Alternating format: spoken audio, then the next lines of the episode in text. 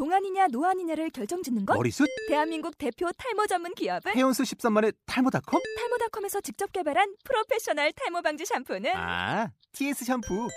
늘어진 두피 모공을 꽉! 단 한 올의 모발까지 꽉! 사용할수록 풍성해지는 나의 모발. 이제 탈모 고민 끝! TS 샴푸. 아웃도어 RV 레저 캠핑에 가장 유명한 쿨러 브랜드는 Coleman? 에이 아니야 Dometic이지 전 세계 캠핑카 냉장고도 전부 Dometic이라고 꽁꽁 얼린 생수통을 넣고 다녀야 하는 아이스박스 시대는 갔다. 전기나 차량용 배터리를 연결하면 스스로 냉각, 영하 22도까지 냉동이 가능한 냉동 쿨러도 오직 도메틱. 도메틱 쿨러로 무더운 캠핑장에서 더욱 시원한 맥주 맛을 느껴보세요 지금 바로 네이버에 도메틱 쿨러를 검색해 보세요.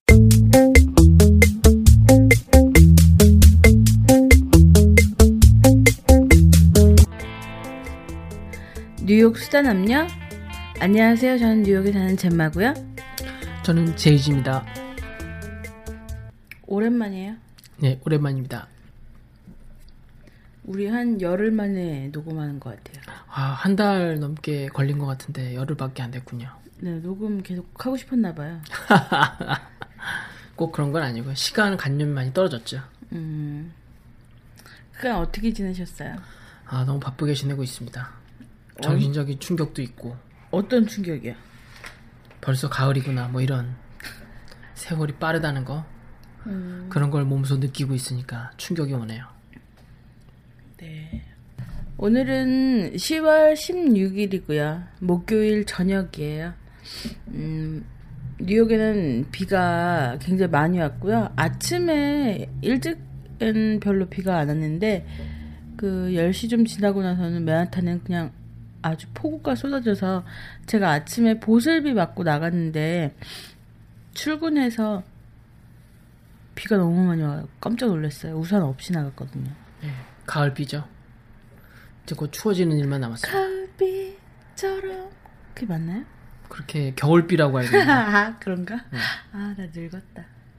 네 그간 뭐 어떻게 지내셨어요? 아, 네, 뭐 그냥 시간이 너무 빨리 간다는 걸 느끼면서 지내고 있습니다. 어 지난주에 저희 어, 브라질에서 손님 한 분, 아니 손님 두 분 만났잖아요. 커플이 있으니까 두 분이네요. 네. 예, 제가 2010년도에 까미노 데 산티아고 여행은 이제 갔었는데 거기서 첫날부터 만났던 커플이거든요. 그래서 어, 인연이 4년 전으로 거슬러 올라가는데 굉장히 힘들 때 같이 걸었던 분들이고 참 희한한 게 초반에 한 3, 4일 정도 같이 길에서 만나고 그랬던 부부셨는데 중간에 한 번도 못 뵀어요. 못 뵈다가 마지막 산티아고에서 그 산티아고에서 만난 거예요. 그래서 저희 막 끌어안고 막 울었던 기억이 나거든요. 그래서 어, 그 커플이 그 여행을 길게 계획하셔서 오셨는데 뉴욕에서 시작하신 거예요. 그래서 몇 달 전에 저한테 페이스북으로 이제 뭐 뉴욕에 올 것 같은데 그때 커피라도 한 잔 하자라고 메시지를 보내오셔서 또 연락이 돼가지고 지난주에 우리 만났잖아요. 그렇죠. 만나서 진짜 커피만 먹었죠. 맞아, 진짜 커피만 마셨죠. 그 그분들이 여행을 계획하신 게 Route 66 네. 맞아요? 네, 맞습니다. 뭐 역사적인 길이라고 하죠. 기본적으로 이게 뭐 Mother Road라고도 하고 이 길이 따라서 가면 어디까지예요? 시카고에서부터 로스앤젤레스까지 연결되어 있는 어. 긴 하이웨이라고 하네요. 예, 아마 거기를 기, 거, 그것 때문에 오신 것 같은데 글쎄 나이 들어서 그렇게 은퇴하셔서 부부끼리 여행 다니시는 모습이 참 보기 좋더라고요. 사이도 좋아 그죠? 보이시고 예. 예. 두분 다 저는 요번에 직업을 알았어요.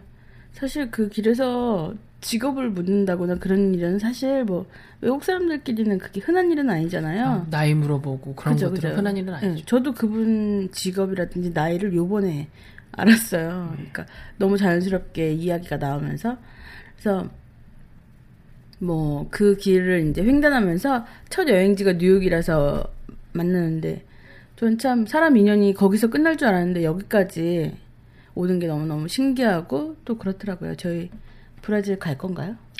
이과수 폭포는 이미 확보했죠. 또 거기에 가까운 데 사신다고 말씀하셨으니까. 네, 그뭐이 팟캐스트 아- 아마 안 들으실 테니까 이해도 안 되실 테니까. 한국말을 중급자 이상으로 하셔야 네. 들으실 수 있을 것 같습니다. 네, 그 크리스하고 엘리 그 커플 언니 오빠가 그 이과수 폭포 근처에 사신다고. 그래도 운전해서 6시간. 그럼요. 근처라고 해도 그 그쪽 동네도 네, 또, 브라질도 되게 넓고 저기 큰 조금만 가면. 된다가 한 3시, 4시간 뭐 이런 식으로 대륙이기 음. 때문에 거기도. 네, 저희 보고 꼭 이가수 폭포 보여주신다고 조만간 가야 될 것 같아요. 예, 그렇습니다. 그리고 뭐 지금쯤 어디가 계신지 모르겠지만 뭐 건강하게 건강하게 여행하시게. 잘 하시고 음. 예. 좋은 추억 만드시길 바랍니다. 너무 부러워요. 그죠? 예, 정말 부럽습니다. 몇 달 동안 하신다는데 마지막에 파나마 운하로 해가지고 밑으로 내려가신다고. 코스가 너무 좋더라고요. 네, 코스가 진짜 좋았던 네. 것 같아요. 예. 여하튼 우리 그렇게 커피 마시고 헤어지고 나서 거기 35가에서 그 이자카야 가서 맥주 한잔 했잖아요. 예. 그래서 굉장히 오랜만에 맥주 마셔서 기분 좋았어요. 네, 저는 뭐 우리 데이트 가끔 해요. 예, 다음 다음 날 좀 숙취로 고생했죠. 맥주 한 잔 마시고 제이지는 온몸이 빨개지거든요. 그래서 맥주 한 잔 마시고 숙취로 고생했어요. 예. 북어해장국을 먹어야 될 정도. 네. 뭐 저희가 이렇게 방송하고 있지만 저희가 부부인 거 모르시는 분들 있을까봐 저희가 뭐 오랜만에 만났어요. 뭐 일주일 만이죠. 그렇게 얘기하고 있지만 집에서 맨날 같이 살고 있습니다. 네. 오늘 주제 저희가 마지막 3회에서 제가 엔딩을 제이지 없이 저 혼자 했는데 음악 관련 영화로 이제 준비해 보겠다고 했는데 역시나 준비하다 보니까 다른 생각이 나서 주제를 좀 변동해야 될 것 같아요. 그렇죠. 가을도 왔고 가을은 또 사색의 계절, 독서의 계절, 청고마비의 계절이기도 하지만 또 날아가는 낙엽만 봐도 슬픈 계절이기도 하죠. 날아가. 날아가는 낙엽에 눈물이 치면. 나요? 뭐 굴러가는 낙엽만 봐도 웃기지만 굴러가는 낙엽만 봐도 슬플 수 있는 계절이라고 생각합니다. 네. 가을이 돼서 눈물 쏙 빼는 영화에 대해서 오늘 이야기 나눠볼까 해요. 어, 눈물이 쏙 빠지는 영화를 준비했는데요. 아, 또, 이번 회에서도 제가 이 말을 좀 안 할 수가 없네요. 그, 제가 되도록이면 발음을 정확하려고 하는데, 뭐, 거슬리시면 안 들으시면 되시고요. 거슬리시더라도 조금씩 노력하고 있으니까, 어, 일단 양해해 주세요. 발음 교정 요새 노력하고 있습니다. 자, 그러면 시작해 볼까요? 저는 오늘 세 편의 영화를 골랐어요. 아, 의견 일치했네. 저도 세 편입니다. 음, 누가 먼저 할까요? 먼저 하시죠. 시작은 lady first. 그럼 제가 연도별로 뽑아볼까 해요. 그, 근데 요게 조금 약간 아사무사한 연도가 있는데요. 첫 번째 영화로 눈물을 쏙 빼는 첫 번째 영화, 영화 하치 이야기입니다. 아, 하치. 예, 개, 하치 개 이야기, 개? 예, 개죠. 음. 멍멍이. 이 영화의 원래 원작은 음, 이게 실화예요. 실제로 있었던 일이고요. 음. 1987년도 하치 이야기라는 일본 작품인데요. 네, 소설이었던가요? 아니면 뭐 영화인가? 이런? 영화요. 아, 영화 리메이크하고. 영화를 2009년도에 하치 이야기라는 영화로 2009년도에 다시 리메이크를 헐리우드 에서 했어요. 아, 헐리우드에서. 네, 저는 그 87년도 하치 이야기 일본판도 봤고 2009년도 하치 이야기도 봤거든요. 아, 진정한 팬이시군요. 네, 제가 강아지 고양이 참 좋아해서요. 그 사람에 대한 정도 분명히 있긴 한데 제 동물은 어, 동물에 대한 거는 어, 일단 말을 못 하니까 제가 조금 더 감성적이 되는 것 같아요. 저는 정말 많이 울었어요. 2009년도 하치 이야기를 주제로 할 건데요. 어, 배우는 리차드 기어 오빠가 나왔어요. 내용을 말씀드리자면 1923년도 실화고요. 그 도쿄대에 다니는 우에노 교수님이 음. 하치라는 강아지를 이제 입양하면서 시작이 종이, 돼요. 종이 뭐였나요? 아키타견. 아, 기타견. 뭐 보시면 알 거예요. 음. 네. 네, 뭐 네, 사실 이건 역사적으로도 그 아, 제가 이렇게 편파적인 얘기를 해도 되는지 모르겠지만 그 진돗개 훔쳐가가지고 개량한 거예요 아키타견이. 음, 비슷하긴 하더군요. 예, 정말 충직한 개예요. 이 강아지의 성격으로만 봐도 한 주인을 이렇게 섬기고 그러는 개인데요. 일단은 하치라는 이름이 이치니 사년 뭐 그런 거 있잖아요. 숫자. 8 음, 하치. 하치. 강아지가 서 있는 모습이 일본어 숫자 8을 연상시킨다고 해서 이제 하치라는 이름을 지어 주셨대요. 그 강아지 때부터 이제 하치를 키우기 시작한 그 교수님이 어, 뭐 같이 목욕도 하고 굉장히 아기 때부터 정말 예쁘고 사랑을 주면서 기르다가 뭐 에피소드 되게 많아요. 귀여운 강아지 모습도 많이 나오고요. 그러다가 이제 아, 그 교수님의 출퇴근 시간을 그 시부야역까지 강아지가 동반해요.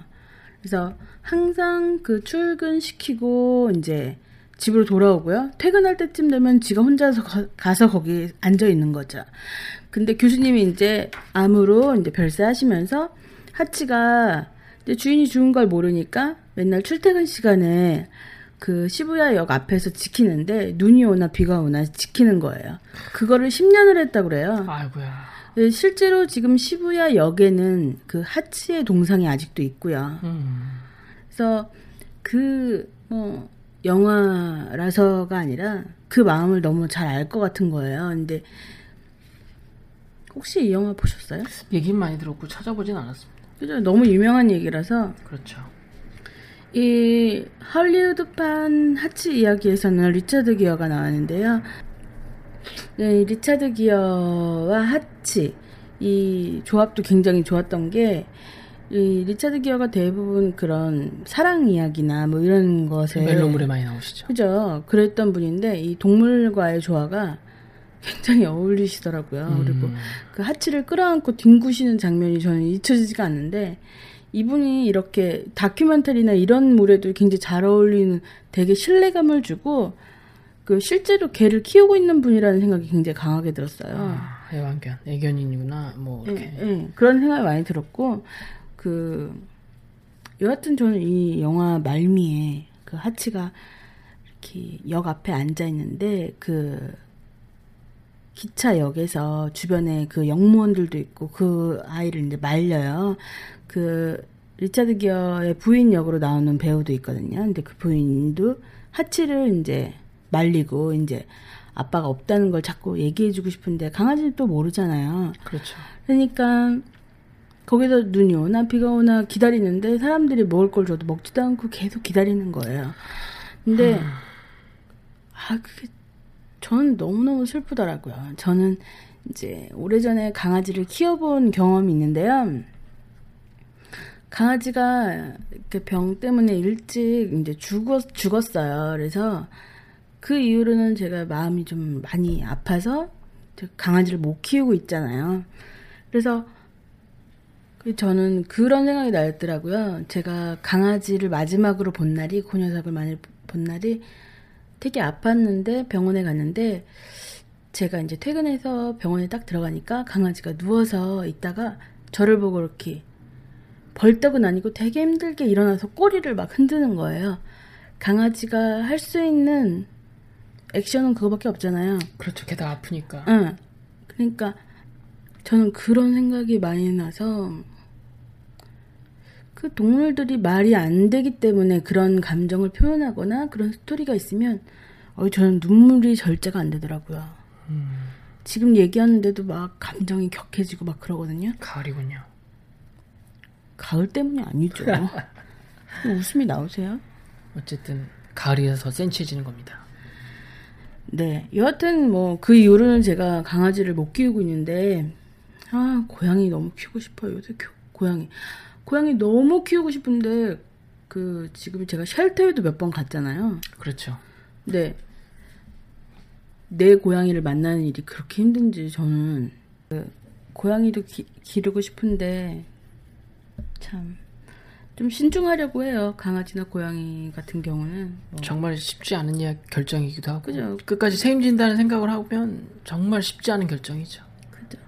네, 여러분들도 혹시 강아지나 고양이 기르고 계시면 조금 더 많이 사랑해 주시고요. 더럽다거나 병이 걸렸다고 해서 포기하는 일이 예, 없으셨으면 바랍니다. 네, 제가 처음으로 고른 영화는 2009년도 작품 하치 이야기입니다. 네, 저는 오늘 고른 영화도 세 편인데요. 다 아시아권입니다. 우연의 일치치고는 정서도 맞아서 그런 건지 모르겠지만 하여튼 외국적 영화에서 그 슬픈 영화를 찾아봤는데 제 기억이 안 나서 한 뭐 어떻게 고르다 보니까 아시아 쪽 영화로 세 개를 추려봤습니다. 첫 번째 영화는 1994년도 영화 차이밍랑 대만 감독이 만든 애정만세라는 영화입니다. 이 영화는 정말 아트 무비입니다. 잘못해서 이제 선택해서 고른 사람들 같은 경우 보게 되면 한 뭐 20분 내지 대사가 안 나오기 때문에 대략 한 23분 정도 시작하면서 대사가 안 나오기 때문에 이거 영화가 제대로 된 건가라고 의심을 가질 정도로 이제 시작이 좀 그렇게 지루하게 시작되는데요. 여기에는 차이밍랑 영화를 계속 보면 이제 같은 배우와 작업을 많이 합니다. 아무래도 자기와 맞으니까 그런 걸 수도 있겠지만 그래서 두 명의 남자 배우와 한 명의 여자 배우가 나오는데 이 사람들이 이제 아파트에 사는데 뭐 이 사람들이 서로 만나고 관계를 맺고 그런 건 아니에요. 네. 그냥 뭐 그냥 등장인물이 그렇게 세 명입니다. 그래서 직업들도 뭐 부동산 중개인, 납골당 판매원, 뭐 불법 노점상 상인 뭐 이런 식으로 좀 뭐라 그럴까 조금 다양한 직업군을 보여주고 있죠. 근데 어, 이 영화는 또 특징적인 게 관찰하는 듯한 느낌이 많이 듭니다. 이 세 명의 삶에 대해서 관찰하는 느낌도 많이 들고 게다가 롱 테이크가 너무 많아요. 길고 한 20분 이상 되는 것들도 많기 때문에 이 엔직을 하면 이 배우들도 정말 힘들었을 거라는 생각을 많이 하게 됩니다. 감독의 성향인가요? 뭐 그런 것 같아요. 제가 이 차이민랑 감독의 영화를 그 꾸준히 챙겨보진 못했어요. 왜냐면은 이게 또 대만 영화를 여기서 챙겨본다는 게 쉬운 게 아니라서 이건 한국에서 본 거라서 뭐 비디오로 출시돼서 봤었지만 그리고 뭐 이제 은퇴를 한다 안 한다는 얘기도 나오고 있는데 아직까지는 작품이 나오고 있습니다만 여하튼 이분의 영화 중에서 가장 슬펐던 대목은 이 부동산 중개회사 직원인 어, 양귀매라고 메이린이라는 배우가 이제 역할을 하고 있는데 그 배우가 그 공원 벤치에 앉아서 하염없이 우는 장면이 있습니다. 그냥 펑펑 울어요, 그냥 갑자기. 이유가 뭔데? 이유가 없어요. 그냥 갑자기 펑펑펑펑 막 우는 얘기가 나옵니다. 음. 그게 되게 롱테이크로 가면서 영화가 끝나게 되는데 저는 그 부분을 보면서 같이 울었던 기억이 좀 있네요. 이 뭔지 모르게 표현할 수 없겠는데 그들의 고독하다는 걸 같이 느꼈어요. 그 여자도 고독하고 여기 나오는 주인공들은 다 고독해 보입니다. 혼자 생활하는 사람들인 것 마냥 그냥 그 도시에 사는 도시인들의 모습을 그대로 보여주고 있는데 뭔지 모르게 그때 그 여자가 펑펑 우는 이유를 저도 알 수 있을 것 같았어요. 아 그러면은 그 여자의 그 삶을 지켜보는 영화 속 내용 중에 그 여자가 울만한 내용이 있었던 건 특별히 아니지만 그 그렇죠. 여자가 오랫동안 울고 있는 모습에 무언가 동화돼서 슬픔을 느끼셨다는 그렇죠. 말씀이세요? 괜히 뭐 누가 우는 모습 보면 같이 울고 싶어지는 뭐 이런 느낌이었었던 것 같아요. 음. 영화는 광- 상당히 정말 쓸쓸하고 고독하거든요. 분위기 자체가. 음. 네, 그래서 저의 첫 번째 영화로 골랐습니다. 가을이면 울 수 있습니다. 이 영화를 보면. 네, 뭐 첫 번째 영화로 애정 만세 골라 주셨네요. 감사합니다. 네. 두 번째 영화는 어떻게 됐어요? 저 두 번째 영화 어. 92년도 92년도 영화를 골랐어요. 장자크 아노 감독의 연인. 아, 소설책으로도 있었죠, 이거. 네, 저는 이거를 소설책으로 읽었어요. 저도 소설로 봤습니다. 음, 그 작가 스스로의 이제 자기 자전적 이야기를 회고하는 내용이었잖아요. 그렇죠. 할머니가 시작하시죠. 네. 영화에서도 마찬가지로 할머니가 시작해요. 나레이션으로 음. 시작돼서 이제 그 젊은 날에 제인 마치라는 배우와 양가휘가 음. 나오는데요. 음, 당시에 제인 마치가 19살? 20살? 신인이었네요. 네. 그리고 양가휘는 아마 35살, 음. 다섯 살 정도 된 것 같아요. 그래서 일단은 배우들의 나이 차가 좀 났지만 음. 그 저는 그 첫 장면을 잊을 수가 없는데요. 그 제인 마치가 그 흙, 흙탕물이 이제 있는 메콩강 그 배 위에서 이제 하염없이 그 먼 곳을 응시하면서 기대어 있는 그 장면이 된- 굉장히 기억에 남더라고요. 그 드레스가 날긋날긋하게 다 해졌었고요. 음, 가난한 여성이었죠. 예, 실크로 된 신발도 다 이렇게 해져 있었어요. 음. 그리고 중절모도 남성 중절모를 이제 머리에 쓰고 있었는데, 어, 저렇게 예쁘게 생긴 여자애가 있지? 뭐 이러면서 영화가 시작이 됐거든요. 근데 뭐 영화의 내용으로 따지자면 그러니까 그때 당시에 베트남이 아마도 그 프랑스령이었던 것 같아요. 그렇죠. 식민지. 예, 예. 식민지여서 그 이제 기숙 학교들이 발달돼 있었는데 영국 학생들도 있고 프랑스 학생들도 있는 작은 기숙사에서 생활하는 제인 마치가 중국 갑부. 갑부의 네. 아들 그렇죠. 결혼할 사람이 정해져 있는 정략 결혼해야 되는. 뭐 극중에서 양가휘는 프랑스에서 유학을 하고 오히려 제인 마치보다 조금 더 프랑스 생활에 젖어 있고 더 럭셔리한 삶을 유지하는 사람이기 때문에 그 서양 여자에게 이렇게 갑자기 생긴 흑심으로 대시를 하거나 그런 건 아니었던 것 같아요. 여성으로서 매력을 많이 느끼고 이제 나이 차이가 나긴 하지만 음. 또 본능적으로 움직였던 것 같고요. 그래서 둘이 그 시내의 허름한 빌라에서 연인 놀이를 하죠. 음. 단순히 어, 연인을 에로 영화나 어? 그렇게 판단하기에는 스토리가 굉장히 슬퍼요. 말씀하신 바와 같이 정략 결혼을 앞두고 있었기 때문에 제인 마치와 끝까지 뭐 어떻게 어떻게 잘 해보겠다라는 내용은 처음부터 나와 있진 않지만 뭐 당시만 하더라도 동양 남자와 서양 여자의 결혼이 흔하진 않았을 거예요, 그죠? 그렇죠. 지금같이 흔하진 않죠. 뭐 지금도 흔하진 않잖아요. 그래도 많이. 늘고 응. 있죠. 여하튼 그 제인 마치와 뭐 양가휘가 뭐 서로 굉장히 쉽게 경, 격정적인 사랑에 빠져들지만 서로 인지하지 못하고 남자는 인지하는 것 같아요. 그렇죠.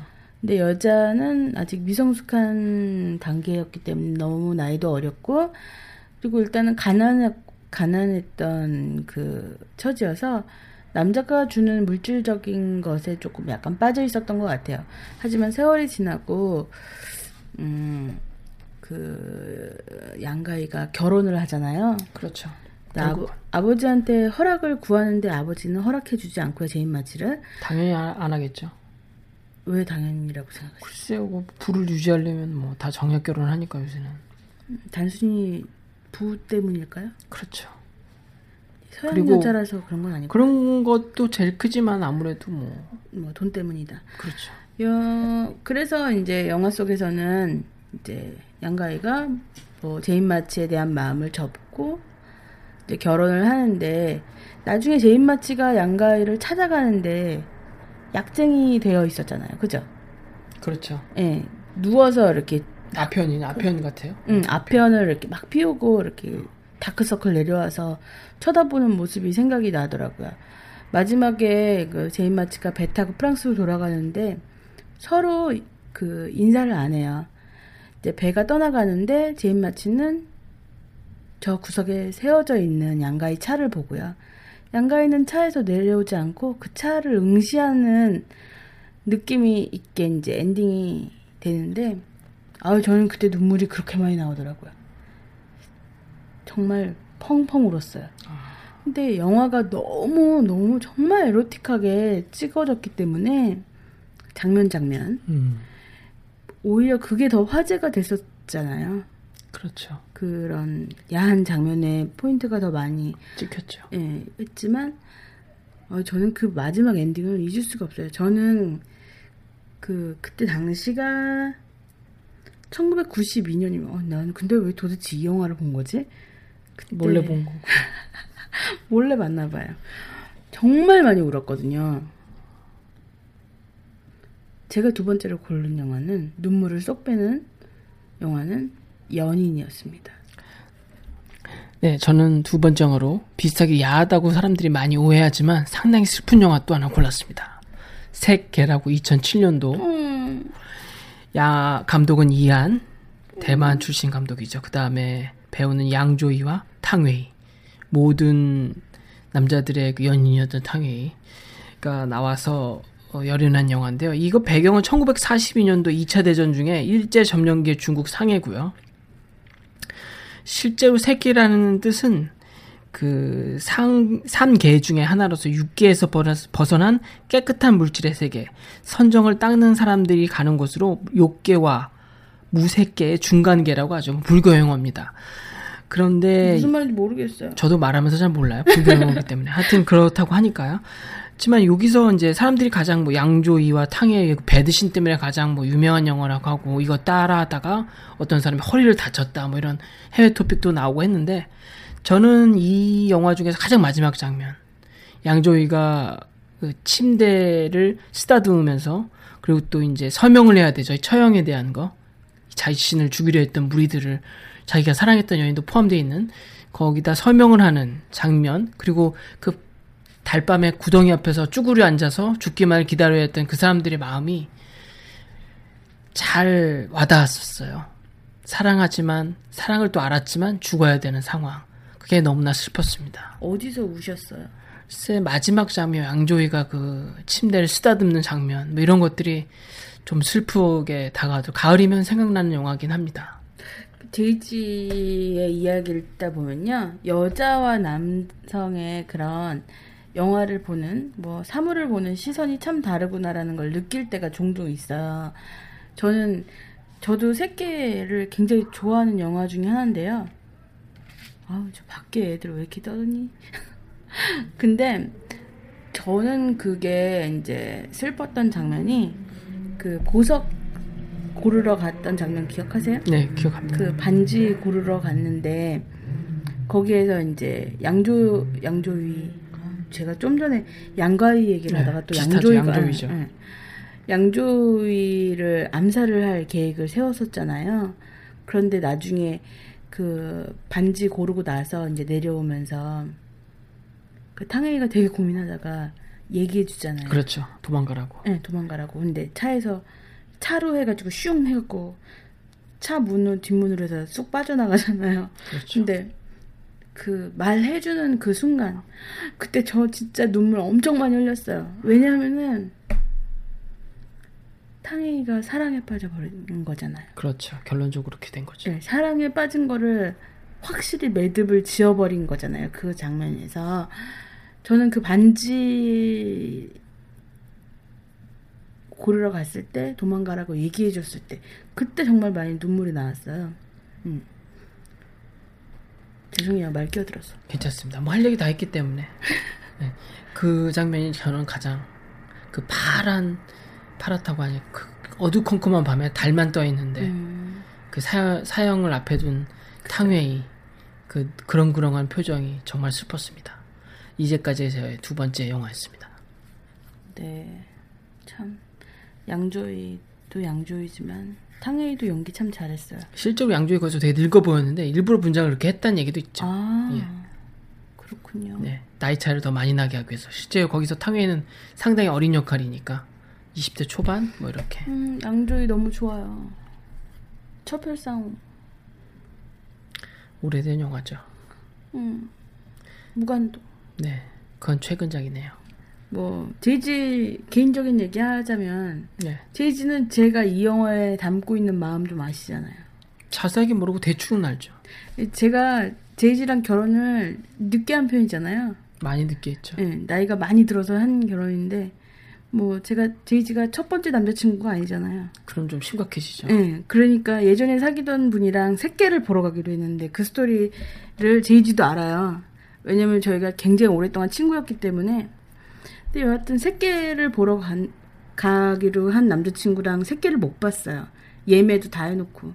근데 새끼를 혼자 보는데 그 저는 그 탕웨이가 그 반지에서 그렇게 해서 눈물이 많이 났다 그랬잖아요. 네. 하여튼 저는 그 영화를 보면서 아 그분과는 끝났구나. 음, 진짜 사랑이 아니구나. 우리 인연이 아니구나라는. 그냥 아무튼 그 영화를 계기로 그분과 이제 안녕 했기 때문에 새끼라는 영화를 생각하면 그분이 떠올라요. 아, 아, 너 이 영화 때문에 너와 내가 뭐 이런 생각이 들어서 네, 뭐 지난 마당에 이런 얘기해서 미안합니다. 괜찮습니다. 뭐 어떻게 하겠어요. 여하튼 뭐 두 번째 영화가 새끼셨고요.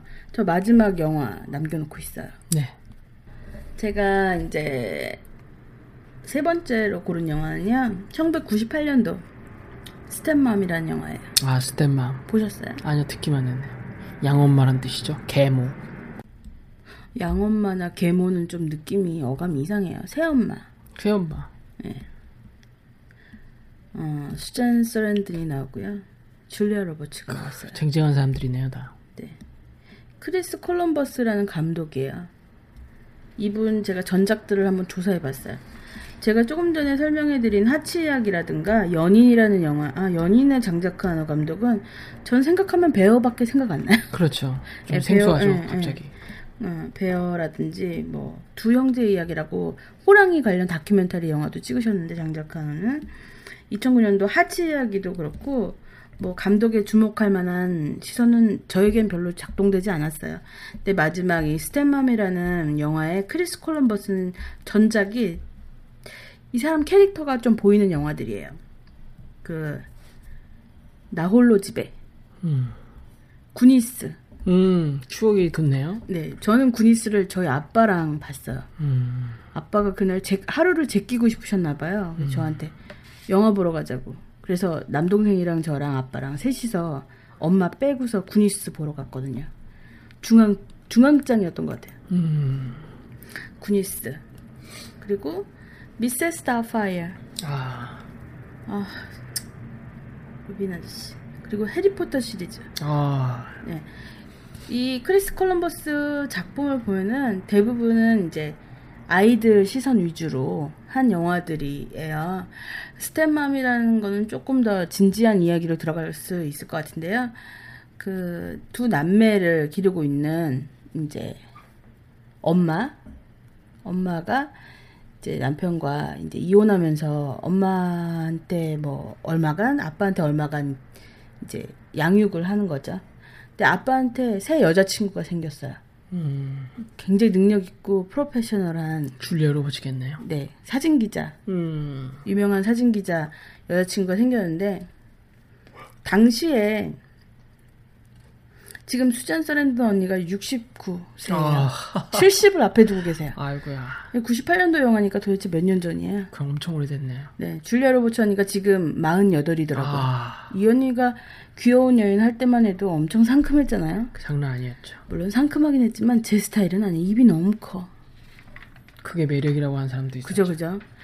여튼 두 사람의 나이 차이가 21살이 나요. 아유, 뭐 당시 스탠맘 영화 내에서는 엄마와 딸 그 정도 되겠네. 네, 그런 느낌이 있어요. 그 여하튼 뭐 아빠한테 새 여자친구가 생기면서 이제 새 엄마가 됐는데 그 누나와 남동생이거든요. 새 엄마를 되게 적대시해요. 끼워주지 않아요. 엄마를 이제 소외시키지 않으려고 새 엄마에 대한 반감을 굉장히 많이 드러내거든요. 줄리아 로버츠가 굉장히 프로페셔널하고 또 사회적으로도 뭐 실패를 모르는 캐릭터로 나오는데 이 애들한테만큼은 안 되는 거예요. 하지만 그렇죠. 또이 남편으로 나오는 배우가 굉장히 카리스마 있는 배우인데 이름이 기억이 안 나네요.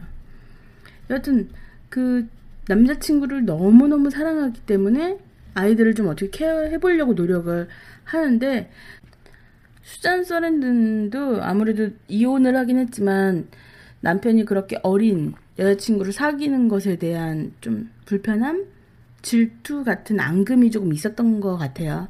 그래서 아이들이 줄리아 로버츠를 좋아하는 거가 내키지 않는지 처음에 되게 비협조적이에요. 그럴 수밖에 없죠. 그런데 극 중에서 그 수잔 서랜든이 원래 몸이 좀 아팠는데 그 암이 재발을 해요. 음, 음, 암이 재발하면서 시한부 선고를 받는 거죠. 그래서 아이들을 떠날 차비를 하면서 그 줄리아 로버츠에 대한 그런 필요를 굉장히 절감하는 거죠. 자기가 떠나고 나서 아직 어린 남매에 대해서 아이들이 엄마한테 정을 붙여야 되는 걸 누구보다도 엄마니까 더 잘 알고 있잖아요. 그래서 아직 그 경험이 부족한 줄리아 로버츠에게 육아에 대한 부분이라든지 이제 새엄마가 이제 아이들한테 적응될 수 있게 이제 마음의 문을 열고 서로 가족이 되어, 되어가는 장면이 나와요. 근데 저는 거기에서 좀 슬펐던 그런 게 저는 이 영화를 준비를 하면서 다시 본 게 아니라 이게 8, 98년도 영화는 되게 오래전에 본 거잖아요. 상당히 오래됐죠. 근데 기억이 가물가물한데 느낌이 나는 장면이 뭐냐면은 음, 줄리아 로버츠한테 수잔 서렌틴이 그래요. 너는 음, 우리 딸 결혼식도 같이 있을 거고 뭐 그러면서 계속 얘 모든 장면을 보겠지만 나는 못 본다고. 하지만 어린 시절에 모든 건 나와 공유하고 있지 않냐고. 어린 시절은 내가 공유하고 앞으로는 너가 이제 공유해야 된다. 그 얘기를 하는데 어 진짜 막 눈물이 너무 많이 나더라고요. 그래서 오래전 영화긴 한데 한번 기억을 끄집어 봤습니다. 근데 그 남자 배우가 에드 해리스 아닌가요? 좀 머리 머리가. 걷- 아 맞아요, 맞아요. 네. 굉장히 카리스마 있게 아, 생긴. 그두 분을 그러면 이 영화에서 실제 주인공은 에드 해리스네요. 뭐예요? 결혼을 저렇게 유명한 분하고 두 번이나. 왜 저래? 부러워요? 그 스탠맘에서 기억났던 장면은 그거였던 것 같아요. 그 엄마가 과거는 내가 공유하지만 너 앞으로의 미래는 네가 공유할 것이지 않느냐라고 서로 허심탄회하게 얘기하는 장면에서 아 저들이 진짜 가족이 되었구나. 미국에 그 요즘은 이혼도 많이 하고 재혼도 많이 하니까요. 한국도 많이 하죠. 네. 그때 당시에는 조금 아 저게 미국의 문화인가라는 생각이 들면서 점점 점점 우리도 그렇게 변화가고 있는 것 같아요. 그 그때 당시에는 어, 미국만의 이야기라는 느낌이 들었는데 보면서도 결국 저렇게 새로운 가족이 탄생하고 그러는구나라고 되게 공감하면서 눈물을 쥐어짰던 영화였던 것 같아요. 근데 그냥 첨부하자면요, 그, 그 아들하고 딸로 나왔던 그 어린 아역 배우 중에 그 딸이 이제 누나로 나오고 남자의 이름이 벤이었던 것 같아요. 그 여자 그 딸 딸 이름이 지나 말론인데요. 헝거 게임에 나왔더라고요. 네, 한국 게임. 예, 그 남자의 벤, 그, 벤으로 나왔던 그 남자애는 제가 여- 배우 이름을 정확하게 모르겠는데, 그 친구도 계속 영화를 촬영했더라고요. 음, 이 여자, 지나 말론도 계속 주연, 단역, 조연, 막 계속 촬영을 해오고 배우로 잘 성장하고 있는 것 성장 같더라고요. 잘했네요. 네, 헝거게임에 나왔으면 주연으로 나왔더라고요, 보니까. 아, 그럼 뭐 그, 그, 걔 누구죠? 금발머리 여자애? 제니퍼 로렌스. 제니퍼 로렌스. 네, 제니퍼 로렌스랑 같이 투톱으로 나왔더라고요. 저는 아. 이 영화를 못 봐서 모르겠는데. 예. 옛날 사람들. 음, 옛날, 옛날 사람들. 영화 재밌었다고 하는데. 네. 여튼 저의 마지막 영화는 스탠맘이었습니다. 네. 저의 세 번째 그리고 마지막 영화는 전 이 영화에 참 애정이 많아요. 왜냐면 이 미국으로 오기 전에 봤던 마지막 영화거든요. 지금도 아마 그 이- 극장이 없어졌을 겁니다. 그 영화를 본 극장 대학로에 있는 동숭아트 센터였는데 지금은 아마 바뀌었을 거예요. 없어졌다고 하는 걸로 알고 있습니다. 아, 그래요? 예. 저거 있을 때만 해도 있었던 것 같은데. 거기 뭐 연극하는 데가 아니라 그 거기는 영화만 틀어주는 데가 음. 따로 있었는데 그 거기였었으니까 이게 99년 1999년도작이고요. 키즈 리턴입니다. 음. 감독은 기타노 다케시. 기타노 다케시. 예, 기타노 다케시가 이 영화를 만드는 기, 만드는 것도 참 순탄치 않습니다. 왜냐하면 1994년도에 그 기타노 다케시가 오토바이 사고가 나요. 그래서 정말 죽을 암들도 다 죽었다고 생각했는데 기적적으로 살아나서 지금 그런 표정을 가지게 되는 것입니다. 안면- 아저씨. 안면 마비 같은 게 왔기 때문에 웃어도 웃는 게 아니고 울어도 웃는 게 우는 게 아닌 좀 이상하고 기묘한 표정을 그때부터 갖게 되는데요. 근데 또 이게 음주운전이기도 했고 그래서 정말 이미지가 안 좋아졌습니다. 승승장구하던 이 기타노 다케시가 그리고 이 사람이 이 사고가 나기 전에 이런 말도 했어요. 모든 사람은 스스로 죽을 권리가 있습니다. 이런 이야기도 했기 때문에 이게 일부러 그러니까 자살을 선택한 것이 아니냐는 얘기도 돌아 떠돌았었습니다. 그래서 이제 어렵사리 복귀한 영화가 이 키즈 리턴입니다. 키즈 리턴에 나오는 세상은요, 딱 이렇게 표현할 수가 있겠습니다. 세상은 험하고, 어른들은 더럽고, 애들은 어리석다. 이게 이 영화의 보편적으로 흐르는 정서입니다. 뭐 아프니까 청춘이다. 실패는 있어도 시련은 없, 시련이 있어도 실패는 없다. 세상은 넓고 할 일이 많다. 류의 그런 위로가 아니라 정말 정확하게 세상을 보여주려고 합니다. 세상이 얼마나 험악하고 개똥 같은 곳인지. 여기서 많은 청춘인물이고요. 그러다 많은 10대들이 출연하고 그런 어, 출연하고 있습니다. 특히 이제 여기서는 신지와 마사루가 주인공인데요. 신지는 안도 마사노부 지금도 활동을 많이 하고 있는 배우고요. 그다음에 마사루로 나오는 카네코 켄 이렇게 두 명이 친구로 나오는데요. 뭐 선배이긴 한데 친구처럼 지내는데 두 명 다 아주 껄렁껄렁하고 학교에서는 이제 대학 가기는 글른 친구들로 나오게 되죠. 또 이외에 이제 주변 인물들이 많이 나오는데요. 정말 다 끝이 그렇게 좋지 않습니다. 그런데 그 만자이 콤비라고 만담을 학교 때부터 이제 듀엣을 결성해서 계속 했던 친구들은 결국은 자기 꿈을 이뤄서 인기도 얻게 됩니다. 그러니까 한우물을 일찍 판 사람들은 성공의 길을 좀 빨리 아, 가게 만담가로 나오나요? 그렇죠. 만담 커플로 나옵니다. 아니, 어려 학교 다닐 때도 만담가. 만담 애드 모아놓고 이제 만담을 했던 그 친구들이 방송에 방송으로 나가고 무대에 나가고 아. 이런 식으로 그 친구들만 잘 되고 나머지 친구들은 이제 주변인으로 겉돌다 끝나는데 음. 왜 가장 인상적인 대목은 마지막 장면입니다. 그 이제 맞짱이라고 부르는 마사루에게 신지가 이런 얘기를 합니다. 맞짱, 우리들 이제 끝난 걸까? 빠가야로 바보란 뜻이죠. 아직 시작도 안 했어. 하면서 음악 감독 히사이시 조의 음악이 나옵니다. 그래서 엔딩 크레딧이 쫙 올라가는데 저는 그때 이제 너무나 눈물이 나더라고요. 이게 저한테 하는 얘기 같기도 하고 글쎄 뭐 저도 이 상황 때 이 사람들과 같은 나이였던 것 같아요. 96년도니까. 음. 그래서 너무나 이 사람들의 상황이 와닿았고 아직도 그 엔딩 장면을 유튜브에서 많이 찾아보면 찡합니다 여전히 소주 한 잔이 하고 싶어지고 못하는 술이지만 그리고 이 사람들이 겪었던 물론 이 사람들이 또 재능도 다 발견해요 하면서 한 명은 뭐 어둠의 세계로 나가서 중간 보스까지 올라가고 신지는 또 우연히 배운 권투에서 재능을 발견하게 되지만 그 재능을 유지하고 또 키워 나가는 것도 능력이었는데 이 둘은 거기서 또 실패하게 됩니다. 그래서 한 명은 뭐 다시 또 백수로 돌아가게 되고 한 명은 왼팔도 못 쓰게 되고 조직에서 밀려나고 그래서 이 둘이 이렇게 자전거를 타고 할 일 없이 학교 운동장으로 돌아와서 빙글빙글 돌면서 나눴던 마지막 대사가 아까 제가 말씀드린 내용입니다. 정말 이 영화 마지막 전 DVD도 미국 와서 발견해서 너무 기뻐서 구입을 해서 또 보고 정말 또 슬퍼했는데요. 정말 이 영화를 보고 나면 소주 한 잔이 생각납니다. 사는 게 뭘까라는 생각도 들고 근데요, 그 말씀하시니까 그런 생각이 드는데 이들에게 꿈이 있지만 결국 다 실패했다고 하셨잖아요. 그렇죠. 기타로 다케 시도 이들이 성공했을까요라고 물어봤을 때 이런 얘기를 했죠. 70%는 실패한 거다. 그렇게 얘기를 하죠. 근데 세상에 어떤 분야에서든 성공한 사람은 한두 명에 그치고 나머지는 실패자로 낙인이 찍히잖아요. 그렇죠.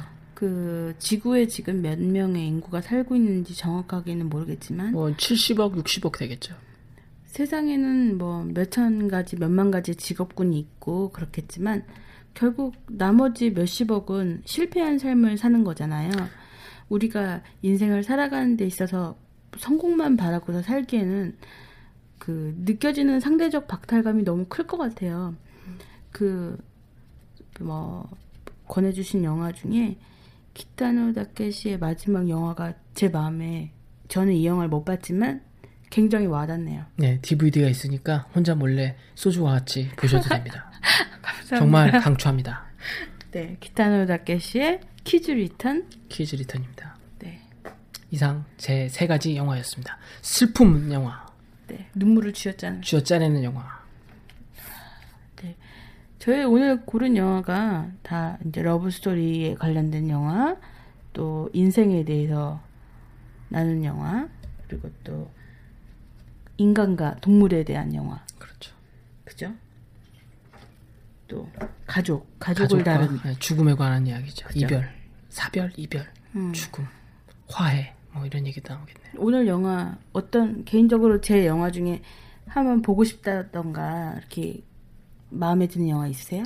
뭐 스텝맘이란 영화가 좀 네. 음, 다시 봐야 되겠다는 생각이 드네요.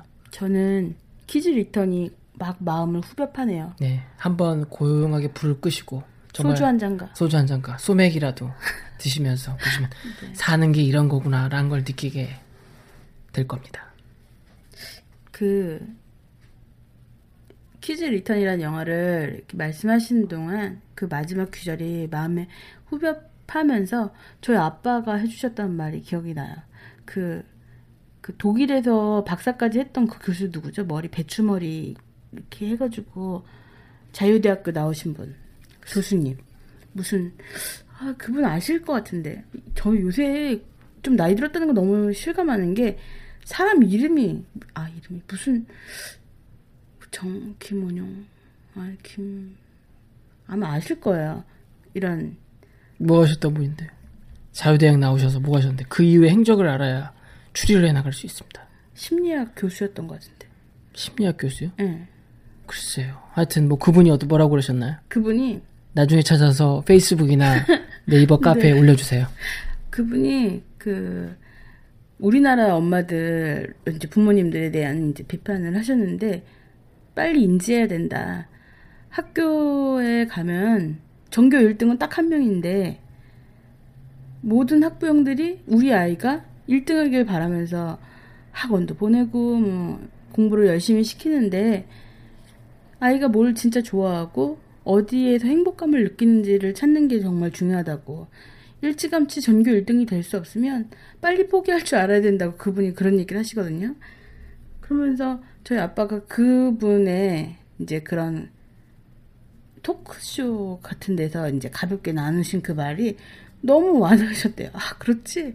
전교 1등은 진짜로 정해져 있지, 한 명.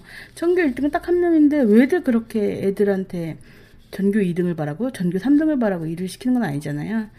그러니까 그 얘기가 되게 와닿았다고 하시는 말씀이, 그러면서 저한테, 나는 너에게 전교 1등을 바라진 않았다. 라고 하시는 거예요. 근데 그, 이 키즈 리턴도, 뭐, 그거와는 좀 이렇게 관계가 없겠지만, 음, 음, 생각을 좀 하게 되는 마지막 귀절이었던 것 같아요. 저는 그때 정말 그 미국으로 오기로 결정하고 나서 혼자 본 영화라 그러지 아마 더, 더 몰입해서 맞- 봤던 음, 거. 음. 그 시작을 해- 새로 해야 되는 입장이셨기 때문에 음. 이들처럼 뭐 실패한 건 아니지만 그래도 뭐라고 다른 곳에서 새롭게 시작해야 되는 느낌은 아마 같았기 때문에 그렇게 몰입해서 본 것 같습니다. 음, 네. 기타노 다케시 그리고 히사이 시조의 네, 정말 잘 맞아 떨어진 음, 궁합이 딱 맞아 떨어진 영화라고 생각합니다. 네, 잘 도전해 보겠습니다.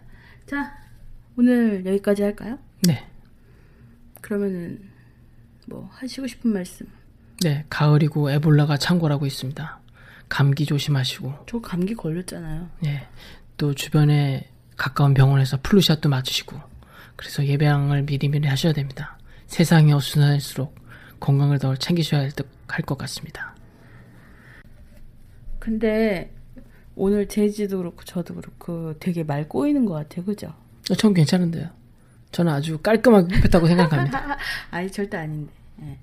어, 뭐, 그, 에볼라 얘기가 나와서 말인데, 그게 좀 안 번졌으면 좋겠잖아요. 안 번졌으면 좋겠지만, 혹시라도 만일에 제가 걸리면 어떡하실 거예요? 글쎄요. 근데 그게 또 에볼라 바이러스에서 에볼라 바이러스에서 살아남은 사람도 있거든요. 응. 그런 거 보면 또 이게 또 불치의 병으로는 인식되지 않은 것 같기도 하고 하여튼 사람이 두려움을 많이 갖고 있지만 글쎄요 걸린다고 하면 어떻게 해야 될까요? 제가 아는 사람이나 어 정말 지인들이 걸렸다 그러면 어떻게 해야 될지 참 깝깝하네요. 저를. 놓고 도망가세요. 네. 그 예일대 여학생이 JFK로 들어왔다는데 그 리서치를 했다고 그래요 그쪽에서. 근데 에볼라 걸린 걸지도 모른다고 했는데 오늘 검사했는데 아니라고 나왔다고 그러더라고요. 그래서 동부에까지 또 막 쉽게 막 번질까봐 아까 저 혼자 막 오버하고 그랬는데 음 혹시라도 저는 미국에 가족이 없거든요. 이제 언니 제이지 뿐인데 혹시라도 이렇게 급하게 죽게 되거나 그러면은 지금 저희 집에 있는 모든 저의 관련된 물건들 이런 거 다 어떻게 처리해야 될까? 아까 별 엄한 생각이 다 들더라고요. 그래서 든 생각인데 우리 사람이 어- 언제 어떻게 될지 모르니까 유언장 한번 써볼래요? 왜 대답을 안 하세요? 글쎄요 뭐 유언 유언장이야 뭐 쓰는 게 사는데 뭐 삶을 정리하는데 좋은 얘기지만 남길 게 별로 없어서 아, 뭐 재산, 재산을 남긴다는 게 아니라 그 얘기가 아니라요. 그냥 엄마 아빠한테 굿바이 인사 못하니까 그냥 가슴은 아프시겠지만 메모라도 있으면 그게 너무 안심이 되고 반갑고 그러실 것 같아서 음. 유언장을 미리 써놓으면 어떨까. 죽음은 항상 우리 가까이 있긴 하죠. 네. 모든 인간은 다 죽죠. 뭐 죽는 건 겁나는 게 아닌데요. 가족들이랑 안녕해야 된다는 게 슬픈 것 같아요. 그게 슬픈 어, 거죠. 가까이 뭐 미국에 가족 있으시면 한 번도 안부 전화하시고요. 사랑한다고 표현 많이 하시고 그리고 그렇지 않으시면 한국에 전화 좀 한번 드리시고요. 어, 무엇보다도 중요한 건 한 번에 가는 건 어쩔 수 없는 거지만 건강하시게 죽는 게 제일 좋은 것 같아요. 건강하게. 어, 뭐 계절이 많이 바뀌고 막 날씨도 왔다 갔다 하니까요. 항상 건강 주의하시고요. 손 자주 씻으시고 양치 자주 하세요. 여하튼 저희는 다음 주에 또 찾아뵐게요. 오늘 감사했습니다. 네, 감사했습니다. 아, 자, 어, 제이지는 인사를 하고 나갔고요. 어, 제가 편집을 하고 있으니까, 물론 편집이랄 것도 없어요. 제가 하고 있긴 하지만, 뭐, 대단한 테크닉을 요하는 일도 아니기 때문에, 음, 제가 지금 말씀드리는 이 부분은 제가 따로 녹음을 해서 첨부를 한 거예요. 음, 발음에 대해서 지적하신 분도 있는데, 저는 전문 방송인이 아니고요. 그냥, 어, 취미 겸, 음, 이렇게 팟캐스트를 하고 있는데, 그런데, 음, 어, 실제로 얼굴을 보고 저랑 대화를 하시면 제가 발음이 굉장히 무너지고 뭉개진다는 걸 못 느끼실 텐데, 온전히 집, 집중할 수 있는 것이 이 소리로만 판단을 하시기 때문에 저도 사실 녹음된 거를 듣고 음, 참 당황스러웠거든요. 아, 내가 발음이 많이 뭉개지는구나. 제 딴에는 굉장히 정확한 발음을 구사하고 있다고 생각하진 않았지만. 여하튼, 저희는 이것을 같이 듣기 위함도 있지만, 제이지와 제가 추억의 일부분으로 저희가 나누는 많은 영화 이야기들이 기록으로 남길 바라면서 나중에 시간이 지나서 저희가 이런 이야기를 했구나 하고 꺼내보는 어, 귀중한 다이어리 같은 것도 된다고 생각하거든요. 그래서 많이 들어주시던 적게 주, 들어주시던 저희가 갖고 있는 초기의 마음은 변하지 않을 것 같아요. 어, 뭐, 가까운 분들은 저한테 귀뜸으로 코너 같은 걸 만들어 보면 어떻게, 어떻겠느냐? 영화 이야기만 하면 재미가 없으니까 다른 이야기도 좀 넣어봐라. 그러는데, 사실 그럴 거면 라디오랑 다를 게 없잖아요. 그리고 저희는 그렇게 전문적으로 할 생각도 없고요. 그리고 음, 영화가 궁금하거나 뭐 어드바이스가 필요하면 뭐 인터넷 다 뒤지면 영화 추천 사이트도 있고요. 그렇지만 어떤 사람이 어떤 영화를 어떤 마음을 가지고서 대했느냐는 사람마다 다르잖아요. 저희가 원하는 것은 이런 생각을 갖고 있는 사람들이 이런 영화도 나누고 이야기를 나눴네를 같이 공유하고 싶고 공감하고 싶은 거예요. 뭐 특별할 것도 없는 우리 옆집에 살고 있는 친구 같은 사람들의 이야기라고 생각해 주시면 좋겠고요. 어, 공감하는 사람들이 너무 많길 바라는 것도 아니고요. 작은 소모임에 그치더라도 저는 좋을 것 같습니다. 어, 말버릇이 여하튼이라는 것도 최근에 알았어요. 제가 여하튼을 굉장히 많이 사용하더라고요. 음, 뭐, 짤막하지만 저의 사족을 한번 붙여봤습니다. 어, 아무쪼록 뭐 많이 공감이 되시건 안 되시건 들어주시 분, 들어주시는 분들 감사하고요. 저희는 조금 더 나은 모습으로 점점 발전하는 모습으로 보여드리지 못하고 들려드릴 수 있도록 노력하겠습니다. 여하튼 감사드리고요. 좋은 한 주 되세요. 안녕히 계세요.